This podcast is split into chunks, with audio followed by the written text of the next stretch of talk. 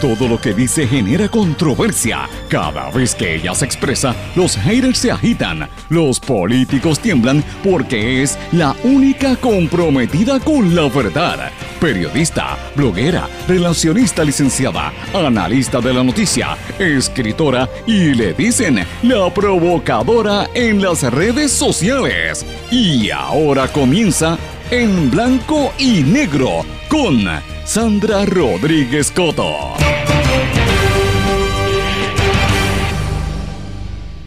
Los millones para el lujoso hospital para los inversionistas Ley 60 en Dorado, mientras el Centro Médico de Río Piedras se cae en cantos. Bienvenidos a su programa en blanco y negro con Sandra para hoy, martes 2 de agosto de 2022. Les saluda Sandra Rodríguez Coto. ¿Es turismo médico o salud para los ricos y extranjeros? Vuelve otra vez la controversia por el acceso a la salud al comparar el lujoso hospital que construye el Grupo Prisa en Dorado dirigido a los empresarios Ley 60 y extranjeros versus cómo está el centro médico en Río Piedras que literalmente se cae en pedazos. El pueblo de Puerto Rico gastará más de 1.600 millones de dólares en arreglar la quiebra del gobierno. La reestructuración de la deuda de Puerto Rico es la más cara que se han realizado en los Estados Unidos. Jueza Laura Taylor Swain concede más tiempo en las negociaciones sobre la reestructuración de la deuda de energía eléctrica. Manuel Sidre anuncia que han revocado 311 decretos bajo la ley 22. Caos entre los nuevos progresistas. Demandantes buscarán declarar ilegales los concilios de LULAC que denuncian fueron creados por el PNP. No para la violencia. Un hombre investigado por agresión sexual contra su nieto de seis años se quita la vida después de que el padrastro del menor lo llamara para informarle que lo había denunciado. Esto después de la estela de asesinatos y feminicidios que no se detiene desde el fin de semana. Boston accede petición de Rafi Pina para adelantar el caso apelación del veredicto de culpabilidad. Gobierno anuncia nuevo desembolso del programa de asistencia alimentaria, pero devolver los 85 millones en ayuda para el hogar del Departamento de la Vivienda trae cola. Estudio revela alteraciones cognitivas después del síndrome post-COVID. La gente se queja, pero todos siguen hablando de Bad Bunny. Ahora recomiendan a los asistentes a su concierto y a otros eventos a que se hagan la prueba del COVID. Concierto dejó varios millones de dólares en la economía. La humanidad está a un error de cálculo de la aniquilación nuclear, advierte el jefe de la ONU. Vamos a hablar de estas y otras noticias en nuestra edición de hoy de En Blanco y Negro con Sandra. Este es un programa independiente, sindicalizado, que se transmite a través de todo Puerto Rico en una serie de emisoras que son las más fuertes en sus respectivas regiones, en sus plataformas para dispositivos móviles y en redes sociales. Estas emisoras son cadena WIAC que la componen WYAC 930 AM Cabo Rojo Mayagüez, WISA 1390 AM en Isabela y WIAC 740 en la zona metropolitana. Nos sintonizan por Radio Raíces, WLRP 1460 AM la Voz del Pepino en San Sebastián y a través de Radio Grito 1200 AM Lares, 93.3 FM en Aguadilla, 92.1 FM Arecibo Ponce y obviamente también a través de la familia de X61 que es el 610 AM, 94.3 FM, Patillas, Guayama y toda la zona del sureste y este del país. Señores, vamos de lleno con los temas para el día de hoy. En blanco y negro con Sandra Rodríguez Coto. Muy buenas tardes y bienvenidos a esta edición de En Blanco y Negro con Sandra. Hoy es martes, día 2 de agosto, y hoy vengo con un programa bien especial dedicado a temas económicos, a temas del de, dinero, la economía, cómo se está moviendo el dinero en Puerto Rico, cómo beneficia a algunas personas y a otras no. Así que tome nota de lo que vamos a estar hablando aquí. Como siempre digo, tome nota, esté pendiente a lo que decimos aquí, porque lo decimos primero y dentro de dos semanas usted va a ver esto en portadas en todos los periódicos, en todos los programas de televisión y entonces lo van a traer como si fuera la noticia del momento, pero usted que me sigue en todas las plataformas digitales y en este programa de radio sabe que de esto vamos a hablar aquí primero y lo hemos hablado antes que en otros espacios. Así que voy a empezar de lleno porque son muchos temas los que tengo para el día de hoy y quiero comenzar con la construcción de un centro hospitalario y hotel en el área de Dorado. Ustedes saben que ya nosotros habíamos traído este tema hace muchos meses sobre el hotel exclusivo que está construyendo el grupo Prisa en el área de Dorado, el Dorado Beach Health que es el primer hospital privado de construcción en esta, ¿verdad? Bajo esta compañía en, los, en, el, en el Caribe y el, primer hospital que se construye en este tipo en los últimos 15 años.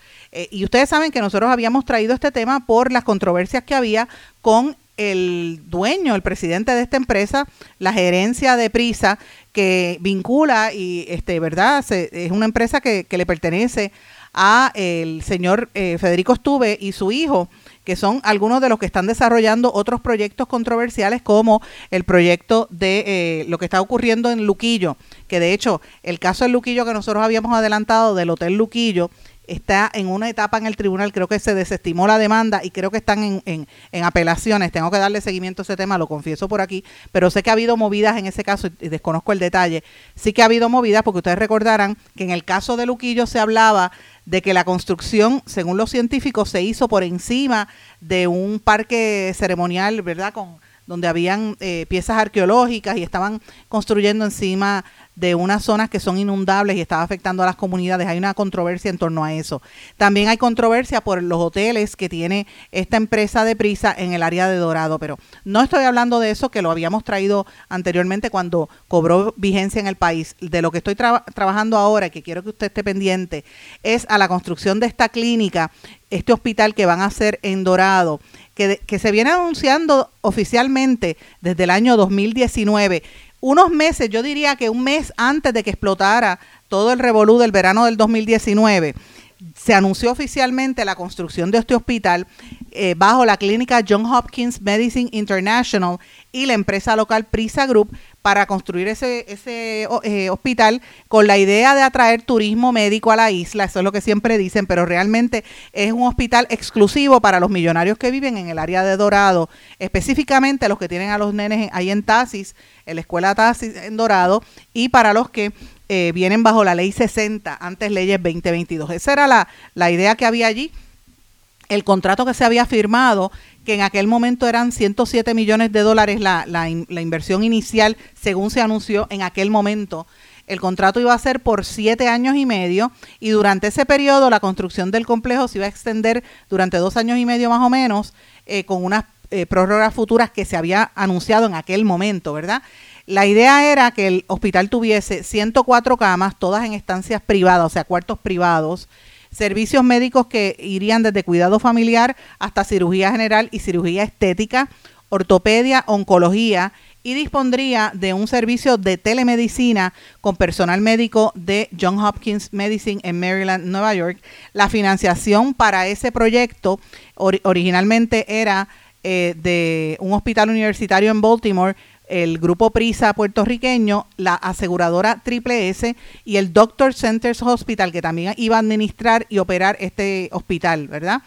Se había anunciado en aquel momento que la iniciativa iba a contar con fondos precedentes de la Asociación de Empleados del, del ELA, eh, cuya inversión ascendía en aquel momento a 6 millones de dólares, fondos del Banco Popular, que contribuyó 58 millones de dólares, y del gobierno local, que había desembolsado hasta ese momento 10 millones de dólares en créditos contributivos bajo la ley de turismo médico. Y la idea era supuestamente, eh, ¿verdad?, impulsar este turismo para crear eh, un tráfico de pacientes, de más o menos 11 mil pacientes, y que apuntaban a que iban a crear 450 empleos directos y otros 450 indirectos durante la etapa eh, de verdad de la construcción. Así que eh, de eso era que ellos estaban hablando y ellos estaban ah, previendo que la apertura iba a ser este año, en el 2021, eh, y, yo recuerdo cuando esto se anunció, eh, que se publicaron fotografías donde estaba la, recortando como la, poniendo la primera piedra o recortando un papel, una cinta, estaba el entonces gobernante Ricky Rosselló con el alcalde de Dorado, Carlos López, con, eh, y con Federico Estuve, entre otras personas que estaba allí, también estaba la que era directora de turismo, Carla Campos, porque se vendía el hotel como si fuese un proyecto eh, turístico, ¿verdad? De, turismo médico.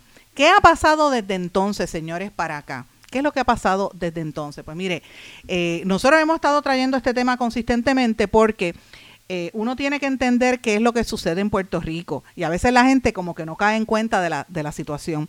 Aquí se ha creado y se está creando aceleradamente una división social bien peligrosa como sucede en varios países totalitarios en América Latina, por decirlo así, los países que fueron, que tuvieron dictaduras por mucho tiempo, o países donde hay esos sistemas que uno dice, bueno, o hay ricos, ricos, ricos, o hay pobres fastidiados, ya no hay clase media. Y eso es lo que estamos viendo a pasos agigantados a Puerto Rico desde la quiebra del gobierno y desde también todo lo que se ha hecho bajo la ley 60 y todos estos incentivos que se le dan a los extranjeros. Señores, hay una serie de personas que han estado tratando de, averiguar qué sucede allí, ¿verdad? Y ahora se ha creado toda esta comunidad cuestionándose por qué hay que, ¿verdad? ¿Qué es lo que está pasando allí? Dice que una persona de Dorado llamó al hospital y, leo textualmente, voy a reservarme el nombre de la persona porque por respeto eh, a su, ¿verdad? Su identidad es una persona conocida. Dijo, tuve que llamar al hospital de Dorado para preguntar Bien, y la señora se asustó porque le dije que se está haciendo viral en las redes, en las redes sociales, que el hospital es solo para los ricos gringos, y, estoy leyendo textualmente. Y le dije par de cosas con coraje, pues me dijo que van a estar aceptando plan de reforma también y que los cuartos son privados porque son de una sola cama. El número de la señora está en la página oficial, tengo el número allí, eh, y dice, entonces, haremos, eh, ¿qué haremos con el hospital de Vieques y con centro médico? ¿Qué haremos con los médicos que se van y los enfermeros? ¿Qué haremos entonces con los envejecientes si el hotel hospital acepta supuestamente a todos? Así mismo le dije, y la página oficial que tienen es para poner en español porque el jibarito que busca asistencia médica está obligado a hablarlo en inglés, señores.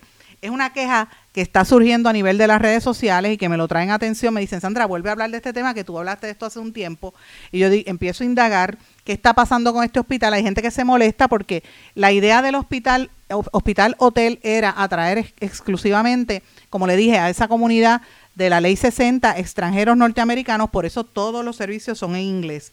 Eh, no el pueblo de Puerto Rico. Se supone que por la ley federal y por, y por e incluso por el juramento de Hipócrates no se le puede negar acceso médico a nadie. Entonces la pregunta era, ¿qué iban a hacer con los pacientes de reforma o con los pacientes que llegaran allí? Se supone que los acepten, ¿verdad? Pero ese hospital eh, tiene hasta un helipuerto, es una cuestión demasiado de lujo.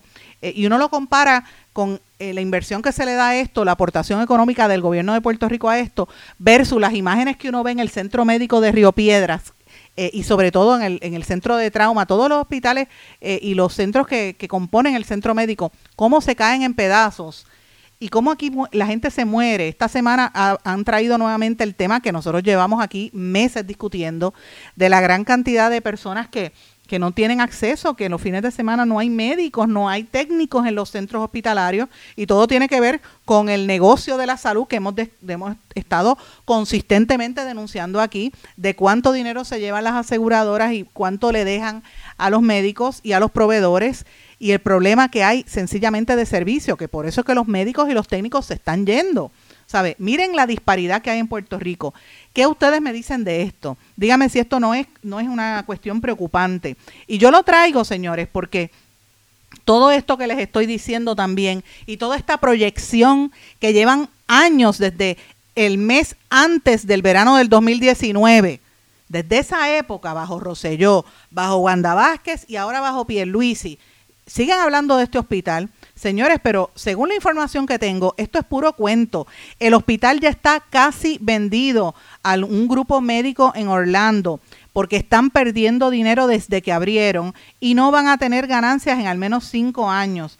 Eh, y me dicen los expertos en este tema que lo primero que tuvieron que cambiar es que no todos los cuartos van a ser privados y han tenido que remodelar dos pisos para hacer los cuartos de dos pacientes porque no cabe gente. Así que de eso es que estamos hablando, señores. Estamos hablando de la desinformación, de cómo utilizan los fondos públicos para llenarle los ojos a la gente y en esto se va la vida de las personas. O sea, eh, estamos hablando de temas de salud que tienen que ver directamente con, cómo es que se promueve en Puerto Rico unas cosas y otras no. Y es increíble porque fíjese, no es que yo estoy en contra de la, del desarrollo económico, todo lo contrario, yo quiero que hagan más hospitales, yo quiero que hagan, más edificios, que construyan, pero vamos a hacerlo de manera correcta.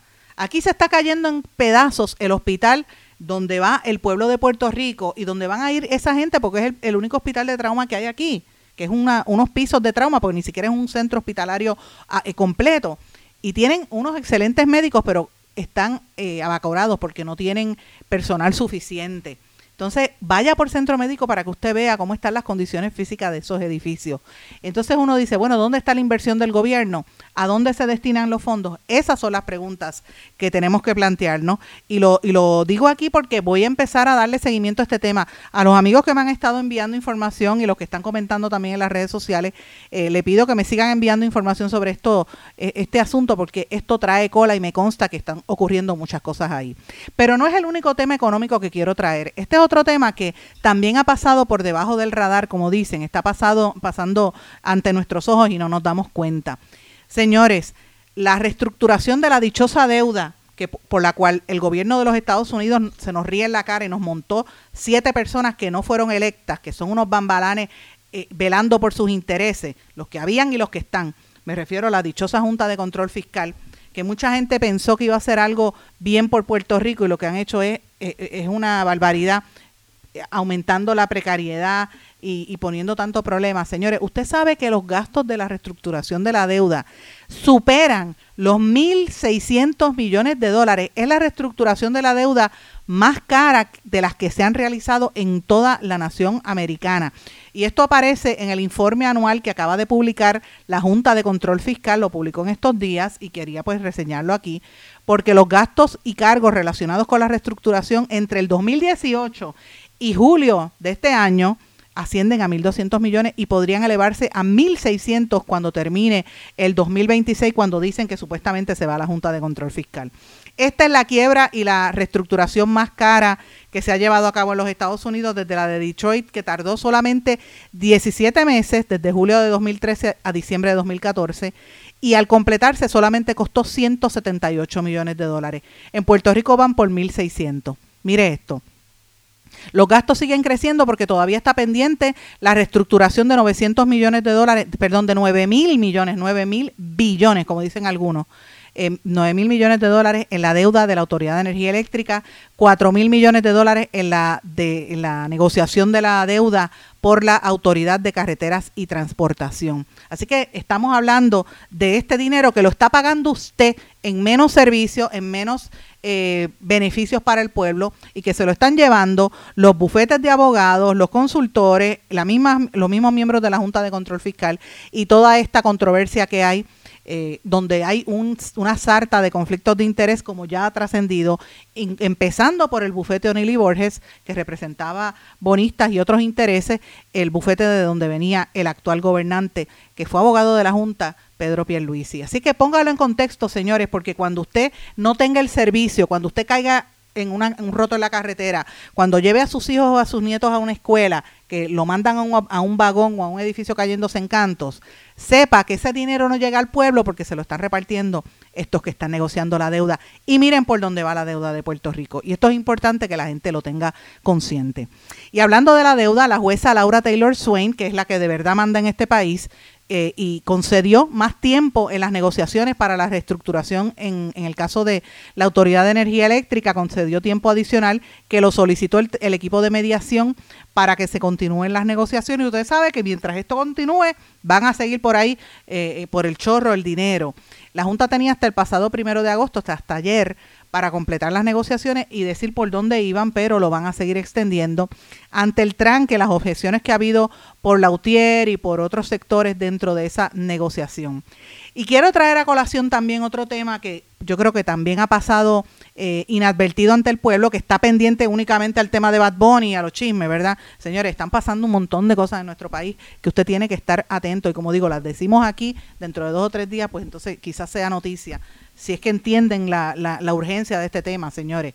Señores, se han revocado 311 decretos de la ley 22 la ley de individuos residentes inversionistas, la, famosa ley que ha traído a todos estos supuestos inversionistas aquí que no dejan nada.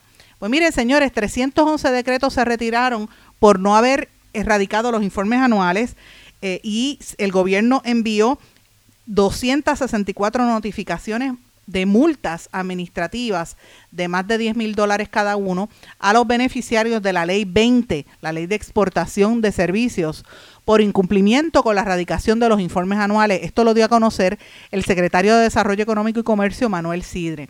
Y dice que desde hace año y medio la prioridad de su administración ha sido fiscalizar esos incentivos contributivos y que han logrado aumentar significativamente los esfuerzos de fiscalización de los decretos, añadiendo personal adicional e implementando el uso de nuevas tecnologías y ahora que se están viendo los resultados, del año 2021 hasta el presente se han revocado 311 decretos bajo la ley 22, cuando en el pasado, bajo el gobierno de Wanda Vázquez, solamente habían revocado 29.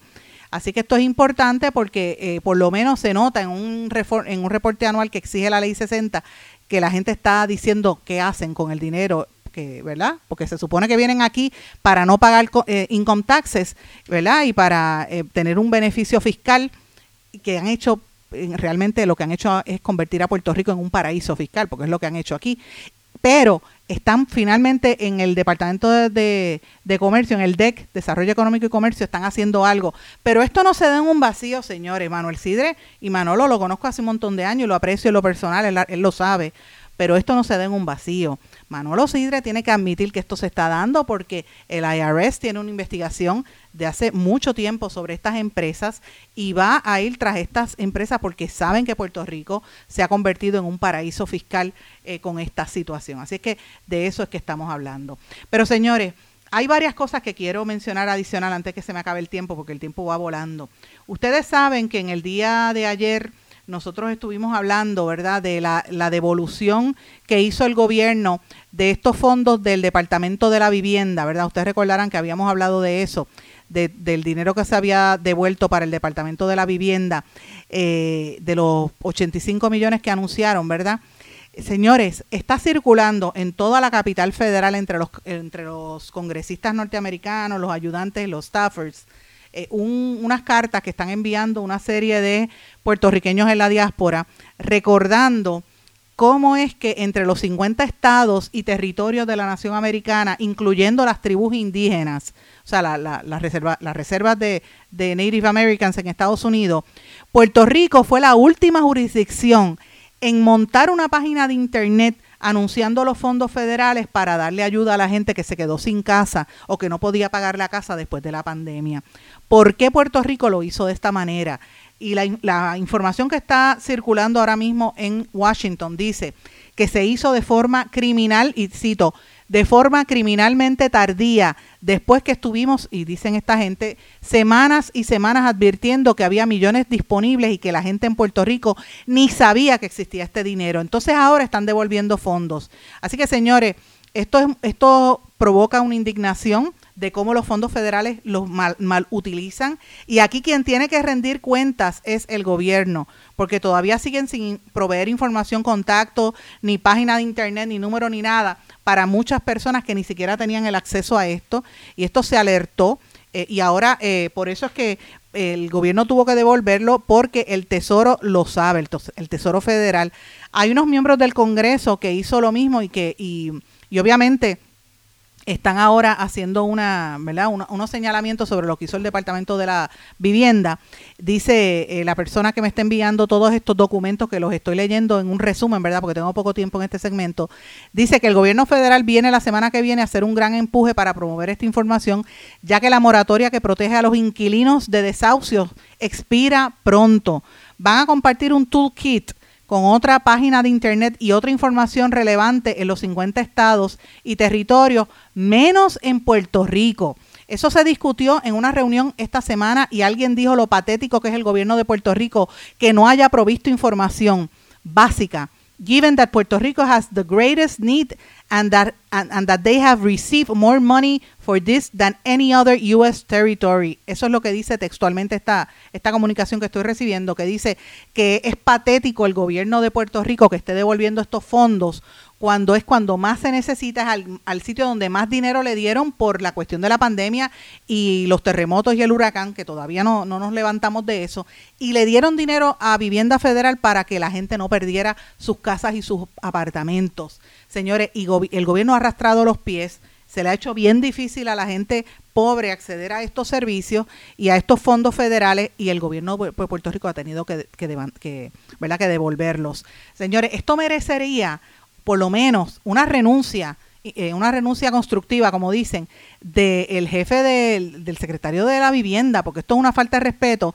que estén utilizando los fondos públicos para esta barbaridad y que pierdan tanto dinero eh, cuando aquí hay tanta gente que están quedándose en la calle y que este mes terminan esos fondos, van a ir, va a haber muchos desahucios en Puerto Rico por esta circunstancia. Así que el culpable de esto es el gobierno, secretario de la vivienda, el mismo gobernador de Puerto Rico que lo ha permitido que se devuelva el dinero tan necesario para tanta gente en este país, porque le pusieron trabas, porque fueron los últimos en poner la página web, pero en Washington ya lo saben y esto ha estado circulando insistentemente, esto que les leí, les acabo de leer.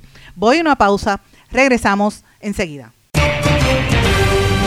No se retiren, el análisis y la controversia continúa en breve, en blanco y negro, con Sandra Rodríguez Coto.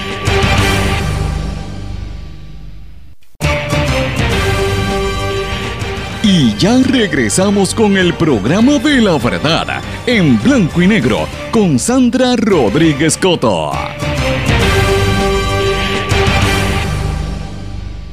Regresamos en blanco y negro con Sandra. Bueno, aparte de, aquello que le dije en el segmento anterior, ¿verdad? De lo que viene con la, la auditoría que me dicen que viene ahora para el Departamento de la Vivienda, Quiero mencionarles otras noticias también que son importantes a nivel económico. Gobierno anuncia el nuevo desembolso para el programa de asistencia alimentaria por la pandemia. Van a darle 455 dólares por menor y esto es un beneficio importante para los que tienen niños en las escuelas, los, los familiares, sobre todo la familia de madres jefas de familia, pues eso es una ventaja importante y para las familias también que están eh, con esa necesidad porque los alimentos son cada vez más caros. Esto se anunció ayer, pero lo menciono para que si usted tiene la tarjetita del pan, verifique porque vienen unos chavitos adicionales.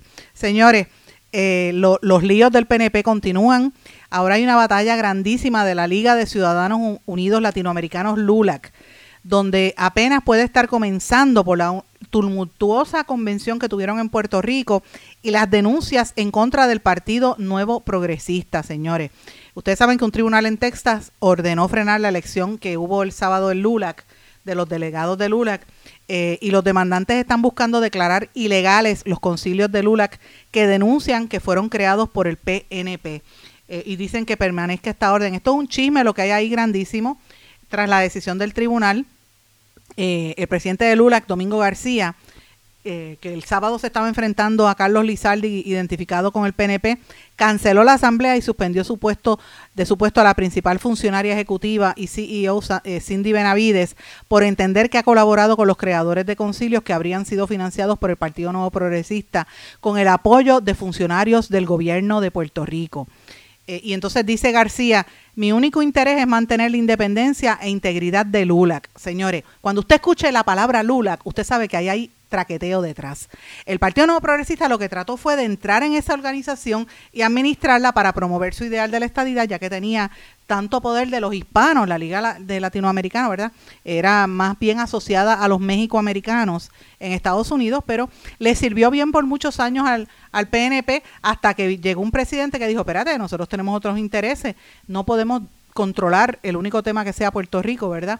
Y menos vinculado con un partido político como el caso del Partido Nuevo Progresista. Así que ellos vienen apoyando la estadidad LULAC desde el año 2018, pero tienen 884 concilios y hay una serie de, ¿verdad? No es hecho de que estén en contra de la estadidad, es que lo domine una institución política, como es lo que está ocurriendo aquí. Así que eh, lo hablan de una forma hostil, la manera en que están tratando de asumir el control para tratar de frenar lo que hace el Partido Nuevo Progresista allí. Esté atento porque ahí hay una serie de, de controversias muy, muy grandes de lo que está pasando con la pelota, con la, con la política en Puerto Rico. Dice, Dice García, no me gusta la política que he visto en Puerto Rico, juegan pelota dura.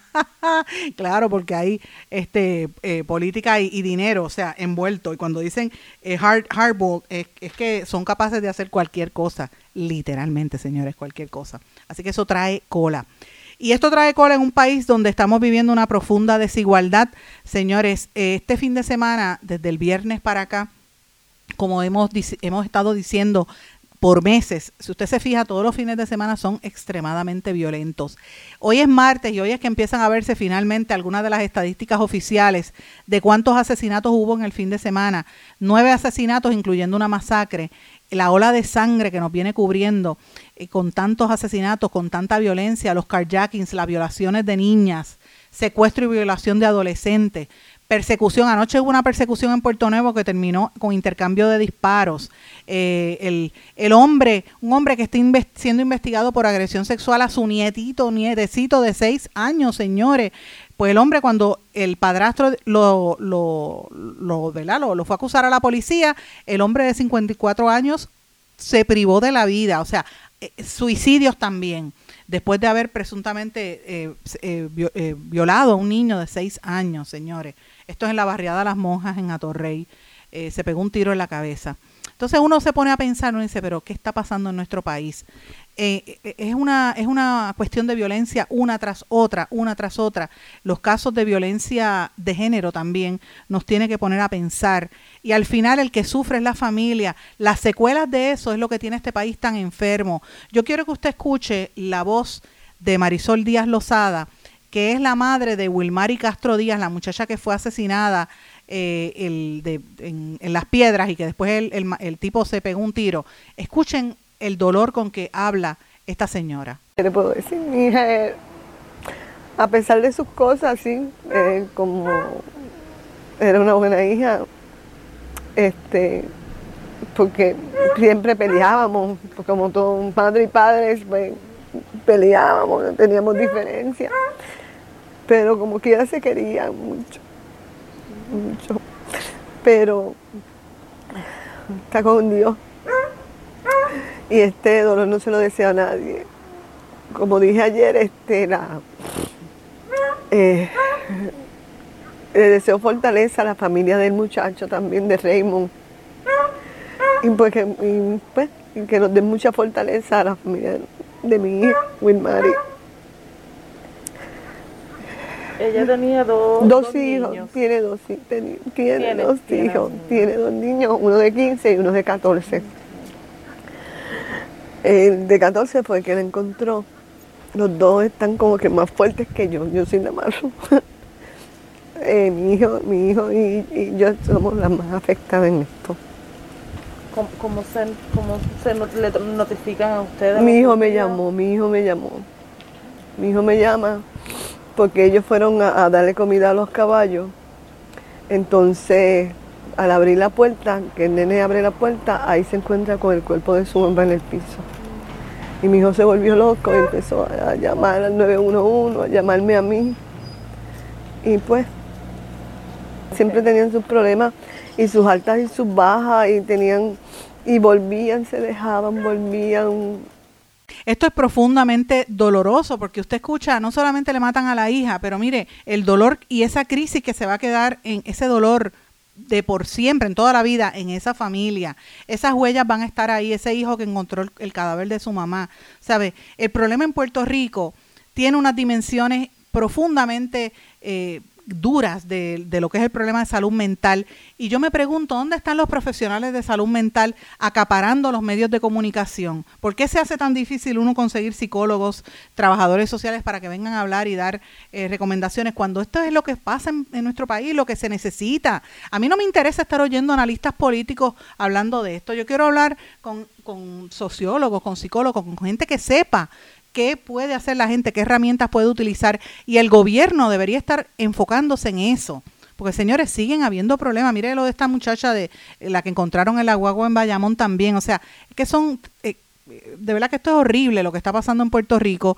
Y yo veo eh, esto como, como una crisis muy seria de salud mental en nuestro país que no se atiende desde antes del huracán, por la crisis económica y el huracán y los terremotos, todas esas cosas inciden y, a eso usted le añade los años, los meses y el año de encierro después de la pandemia, pues peor todavía. Son, son bombas que estamos viendo esos resultados ahora.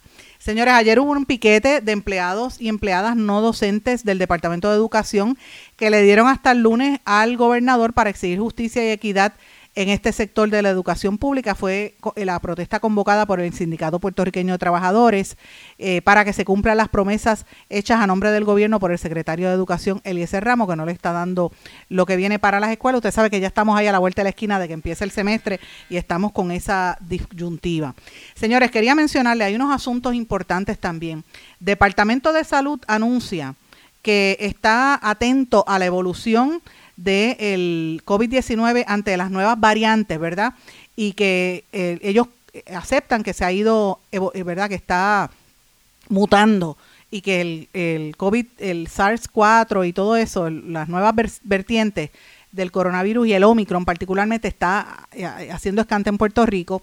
Y ya se sabe que después de los conciertos de Bad Bunny, la regata, todos los eventos multitudinarios, Café Tap Cuba que estuvo aquí, la gente en la placita, pues hay preocupación y le están pidiendo a la gente que fue a esos sitios que se vaya a, eh, a poner la vacuna. De hecho, el secretario de Salud, eh, Mellado, está haciendo un anuncio, de hecho, la revista Medicina y Salud Pública, está alertando que para que se hagan eventos públicos, ¿verdad? Toda persona va a tener que, para poder usted entrar a un concierto, una actividad pública, va a tener que, tener la cuarta dosis de la vacuna para entrar en eventos multitudinarios. Ese anuncio lo hizo el, eh, el doctor Carlos Mellado. ¿Qué pasa con la gente que no se quiere poner la cuarta vacuna?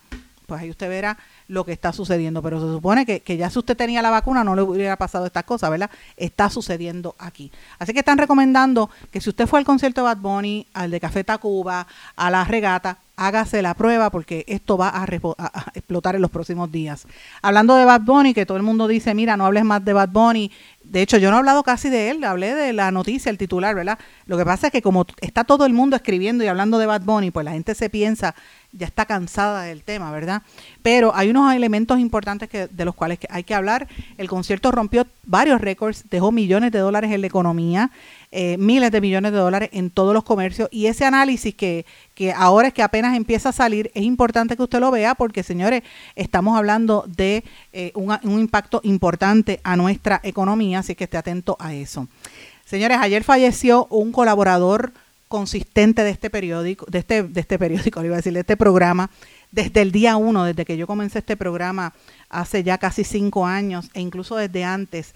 Tengo que decir que era una fuente noticiosa para mí, además de ser una persona que yo distinguía profundamente eh, desde de toda la vida y siempre estuvo ahí, particularmente me ayudó muchísimo cuando la cobertura especial, eh, hace cinco años, cuando el paso del huracán María, y me refiero a don Epifanio Epi Jiménez, que había sido el director de la Agencia mm, eh, Estatal para el Manejo de Emergencia y para mí era uno de los expertos en este tema. Él había dirigido esa agencia bajo la administración de Pedro Rosselló González. Él es vinculado al Partido Nuevo Progresista eh, y es una persona, o era una persona extremadamente conocedora, muy respetada y yo de verdad le tenía mucho, mucha admiración y cariño a, don Epifanio. Le doy las gracias por todas las veces que me ayudó y por toda la información que me, me, proveía para brindarle a este programa consistentemente.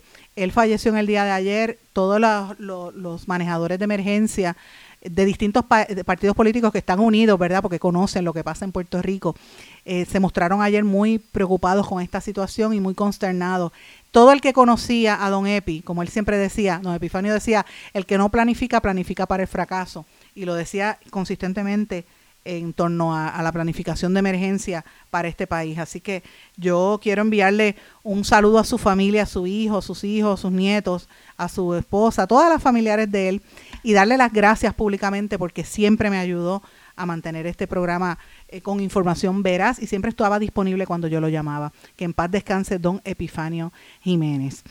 Eh, brevemente, señores, pendiente porque eh, hay otros asuntos también que quería destacar antes de irnos a la pausa, porque me tengo que ir ya a una pausa.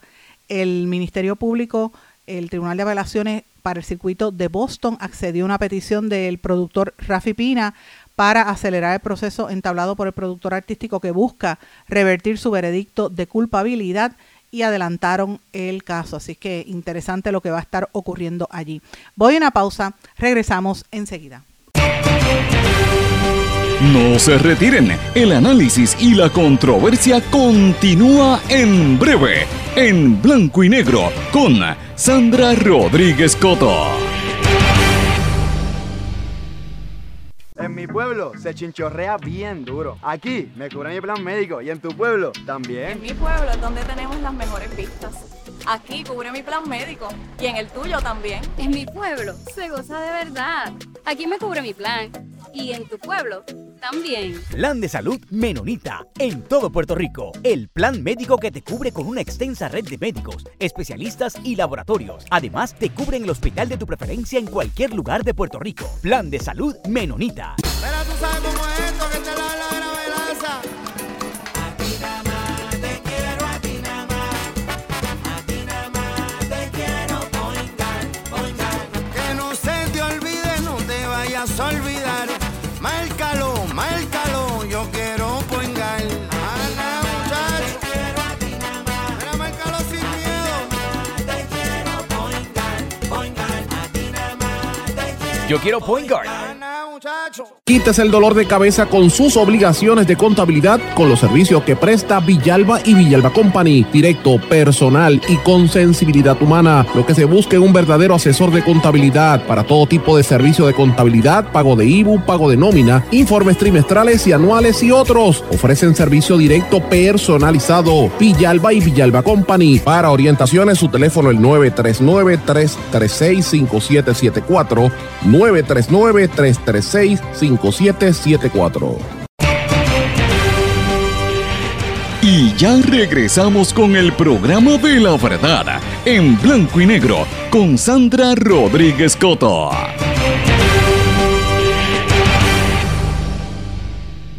Regresamos en blanco y negro con Sandra. Bueno, en esta parte final, como siempre hago, trato de hablar de algunas noticias de fuera de Puerto Rico. Hoy el contexto es un poco distinto porque lo que yo he estado notando en los últimos cuatro o cinco días en la prensa internacional me tiene un poquito preocupada. Y lo planteo para que usted tenga los ojos abiertos y busque información de estos temas que quiero traerle.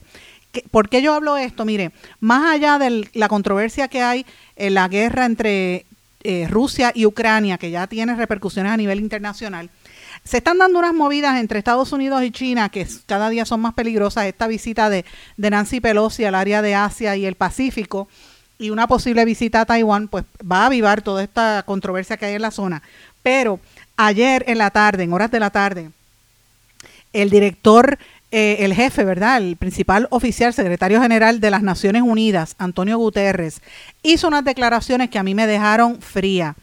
Eh, y él las hizo en el contexto de la revisión del Tratado de, No Proliferación Nuclear que se está revisando en Nueva York como parte de la décima conferencia de ese tipo de tratado, eh, que él, él plantea que hay unas crecientes tensiones geopolíticas que han puesto a la población de todo el planeta a un riesgo mayor de aniquilación nuclear, el mayor riesgo desde que, se vive desde el fin de la Guerra Fría. Él dijo eh, entre otras cosas, que la humanidad está a un error de cálculo de la aniquilación nuclear, que el riesgo de que estallen guerras no es suficiente, que la garantía de que nunca se usarán las armas nucleares, la única garantía que existe es eliminarlas. Y dice que el, el planeta corre el riesgo peor a lo que vivió cuando Estados Unidos lanzaron las bombas sobre Hiroshima y Nagasaki porque el, el escenario global está, de- está sumamente tenso, provocado por la crisis económica, por los- las violaciones a derechos humanos, por la gran proliferación de conflictos que están dándose en todo el planeta ahora mismo, conflictos policíacos, militares, eh, la crisis climática, que eso ha desplazado a, millones de personas, y el tema de la pandemia. Así que él está levantando la voz de alerta diciendo que hay una falsa sensación de seguridad, cuando la realidad es que hay cientos de miles de millones de, personas que tienen miedo porque como los países más ricos siguen invirtiendo miles de millones de dólares en armas y en sobre todo en estas armas nucleares, pues esta situación es muy, muy tensa. Y a eso añádele lo que le dije de, del viaje a China, eh, per- a- las relaciones entre Estados Unidos y China y el posible viaje de Nancy Pelosi a Taiwán. Y añádale también el anuncio que hizo ayer el presidente de los Estados Unidos, Joe Biden, confirmando la eliminación, el asesinato, o sea, mataron al líder de el Al Qaeda en Kabul, eh, me refiero a Imán Zawari. A él lo mataron el 30 de julio, lo anunciaron ayer en horas de la tarde. El presidente Biden dijo que se hacía justicia y que este líder terrorista ya no existe. Él fue el que había quedado al mando después de las de, de que mataron a Osama bin Laden, eh, calificado como el principal terrorista, acusado, ¿verdad?, el, de ser el cabecilla de los ataques terroristas hacia eh, los Estados Unidos en Nueva York, en Washington y en Pensilvania durante el eh, 11 de septiembre del año 2001. Ustedes recordarán cuando se cayeron las torres y, y, bombardearon el mismo Pentágono, pues de- en- utilizando aviones comerciales, pues de eso es que se trata. El paradero de este líder no había sido buscado por, por mucho tiempo, desde el año 2020 se habían difundido varios rumores hasta que lo vieron y, y lo veían como un, eh, ¿verdad? criticando a lo que llamaban enemigos de Islam y ahí es que lo identifican. Así que esto es una tensión que tiene con el mundo de estos fundamentalistas musulmanes, eh, de, de esa facción de los musulmanes que se aleja completamente de los musulmanes tradicionales y eso pues aviva las tensiones a nivel global. Si a esto usted le añade lo que está pasando con, con China, eh, la Casa Blanca dijo que no iban a morder el suelo y que no iban a moderar nada, ¿verdad? No se iban a dejar intimidar de, lo- de los eh, chinos, parece que me están llamando por ahí, que no se y me excusan, que no se iban a dejar intimidar de los chinos y que este, iban a viajar a donde querían. Eh, el- esta Nancy Pelosi había dicho que iba a estar viajando a varios países como Singapur, Malasia, Corea del Sur y Japón, pero eh, la gente, el gobierno en Pekín, pues determina que esto es una falta de respeto porque cualquier contacto oficial con las autoridades de Taiwán tendría que hacerse a través del gobierno central chino, no a través de eh, Taiwán directamente que se quiere independizar. Y China prometió enterrar a cualquier enemigo invasor. El embajador chino ante la ONU dijo que Pekín iba a hacer todo lo que estuviera en su poder para proteger su soberanía en caso de que Pelosi visite Taiwán, así que las tensiones están sumamente fuertes. Así que eso es a nivel global, ¿verdad? La ONU, Estados Unidos, en América Latina también, en Perú siguen los escándalos eh, contra el presidente Castillo, que lo están ahora acusando en otro caso más de corrupción, ¿verdad? Que la derecha lo acusa desde que entró, ya era acusado de corrupción sin haber puesto un, un pie en el gobierno. Así que esto es como una exageración, ¿verdad? Dice que él recibió sobornos de 7.600 dólares eh, y obviamente él está eh, eh, ¿verdad? disputando y negándolo en esta controversia que hay en ese país que está dividido por la misma mitad. Eh, otra cosa que quería mencionarle, en Venezuela, oigan esto, este fin de semana, esto es importante, el, un tribunal en el Reino Unido, en Inglaterra, le negó a los venezolanos el acceso a sus reservas de oro que están depositadas en el Banco de Inglaterra. Y entonces el gobierno de Venezuela, que es un gobierno, es un partido socialista unido, eh, puso el grito en el cielo y dice que los, los británicos le roban a quien sea y están criticando a los británicos y dice que esto es un intento de, de quedarse con las riquezas de Venezuela. Así que esto es una, te- una tensión también que se está añadiendo a la región de nuestra área, ¿verdad? Del Caribe. En Sudamérica, el juicio contra la expresidenta de Argentina, Cristina Fernández, juicio por corrupción, entra en su etapa final con unas acusaciones muy fuertes que hizo el fiscal. Yo estuve viendo ayer el juicio eh, y estaba súper, el, video hoy no los he visto, pero ayer era bien fuerte, bien, bien fuerte las declaraciones del fiscal Diego Luciani contra la ex eh, mandataria. eh, diciendo que ella encabezó una asociación ilícita junto con el expresidente, su esposo fallecido, y que fue su antecesor Néstor Kirchner. Así es que veremos a ver qué resulta de todo este caso de corrupción en ese país. Ese es, una, eh, es uno de los temas, pero yo quería preguntarles, ¿verdad? A ver si ustedes recuerdan esto, no sé. No.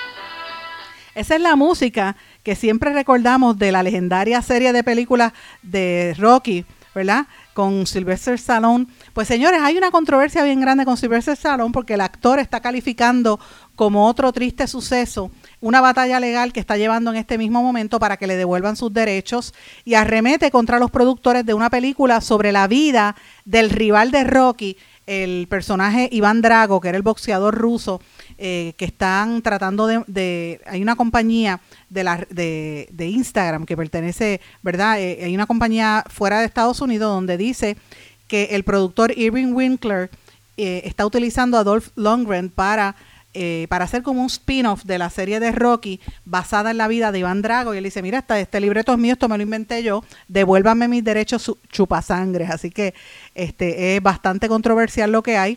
Eh, este es un productor y, y dice que, que son unos buitres que están tratando de robarle la historia que hizo debut en el año 1976 cuando Sylvester Stallone, que hipotecó todo, vivía prácticamente en la miseria para hacer esa película que él mismo escribió, fue nominado al Oscar y al Globo de Oro en las categorías de Mejor Actor y Mejor Guión.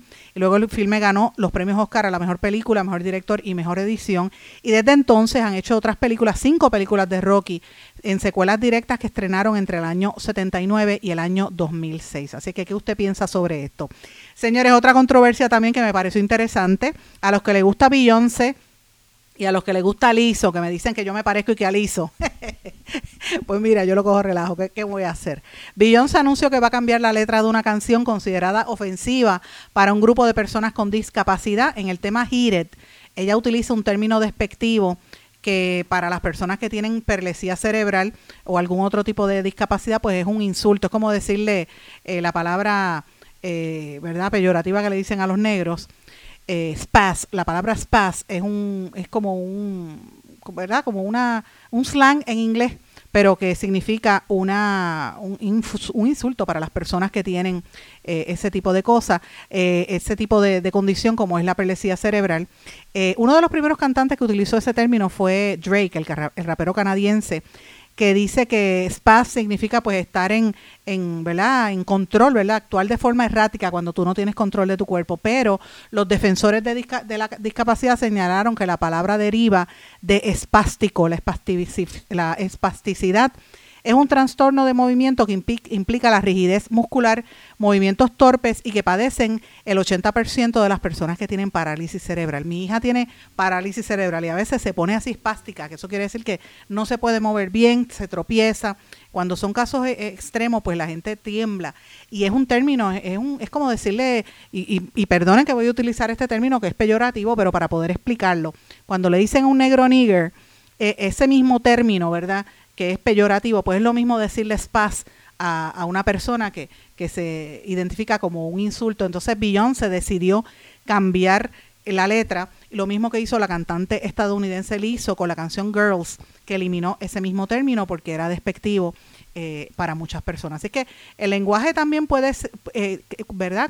Eh, hacer y construir personas. Usted puede ofender a mucha gente con la manera en que usted se expresa y por eso es que hay que tener eh, mucho cuidado con la forma en que uno se expresa ante el mundo. Señores, y termino el programa con una noticia que a mí me pareció súper interesante a los que son amantes de los animales. Eh, encontraron una rara especie de tiburón que fue hallada en, aquí cerquita en la isla de Belice. Se cree que es un tiburón que puede vivir hasta 400 años. Es el primer registro de este tipo de tiburón, un tipo de escualo propio de aguas frías en las profundidades del Ártico, pero que lo encontraron en el Caribe Occidental. Es lo que le llaman un tiburón, tiburón durmiente, uno de los animales más longevos del mundo. Este misterioso tiburón ártico fue capturado a miles de kilómetros de su hogar en el Mar Caribe. Los investigadores descubrieron este raro tiburón durmiente, que es un, un, un, un tiburón de aguas profundas en el arrecife de coral de Belice, de según un estudio de la Universidad de Florida dice que lo más probable es que sea un tiburón de Groenlandia o un híbrido entre el tiburón de Groenlandia y el tiburón durmiente del Pacífico. Y es el primer registro de este tipo que se encuentra en nuestra región del Caribe. Reciben su nombre como tiburones durmientes por su comportamiento lento en su entorno habitual de aguas profundas, nadan bien lentamente y gastan poca energía en cazar o buscar comida, a menudo atrapando sus presas mediante mientras duermen. Eh, fue más conocido en Groenlandia, pero es uno de los más longevos en el mundo con una vida útil que supera los 400 años. También los cuerpos son normalmente tóxicos para los humanos gracias a las, adaptaciones que han tenido que hacer estos tiburones para poder sobrevivir en las profundidades del mar. Eh, y esto es interesante, la carne curada del tiburón de Groenlandia es un manjar local, pero debido al gran tamaño de este tipo de tiburón, los investigadores creen que capturaron a uno de Groenlandia o un híbrido. Así que me parece interesante que lo hayan encontrado acá en el Caribe. Recuerden que recientemente, principio de verano, salieron unas noticias de una gran cantidad de tiburones y ataques de tiburones que habían visto, por ejemplo, en el estado de la Florida, en las playas de la Florida. Eh, y, y, yo creo que todo esto tiene que ver porque durante eh, la, durante la, la pandemia, la, el tráfico de, de barcos, de embarcaciones, de vehículos de motor en el agua prácticamente desaparecieron, la gente no estaba saliendo, se disminuyó el tráfico de barcos también, así que la naturaleza volvió a reclamar sus espacios y yo creo que todos estos animales volvieron a salir, por eso es que se ven más animales ahora en todos los entornos. También se vio en los bosques, pero me refiero al mar en nuestra zona del Caribe. Y yo creo que debemos ver esto porque eh, recientemente, hace como dos semanas, ustedes recordarán que hablamos de unas ballenas que encontraron, llegaron a la orilla, aquí cerquita en las Antillas Menores, y murieron unas cuantas. Aquí está pasando con los, eh, con los manatíes también. Así que yo creo que el mundo, la naturaleza nos está hablando de diversas maneras. Mis amigos, quería presentarles este panorama de noticias internacionales junto a los temas que hablamos en los primeros dos segmentos. Como siempre le digo, escríbame, déjeme saber su punto de vista. Eh, información que me envíe también la vamos a, revi- a revisar y a corroborar. Me puede escribir a todas las redes sociales o al correo electrónico de en blanco y negro con Sandra arroba gmail.com. Con esto me despido, no sin antes desearles a todos que pasen muy buen día y será hasta mañana. ¿Se quedó con ganas de más? Busque a Sandra Rodríguez Coto en las redes sociales o acceda a en blanco y negro.blogspot.com porque a la hora de decir la verdad solo hay una persona en la cual se puede confiar. Sandra Rodríguez Coto en blanco y negro.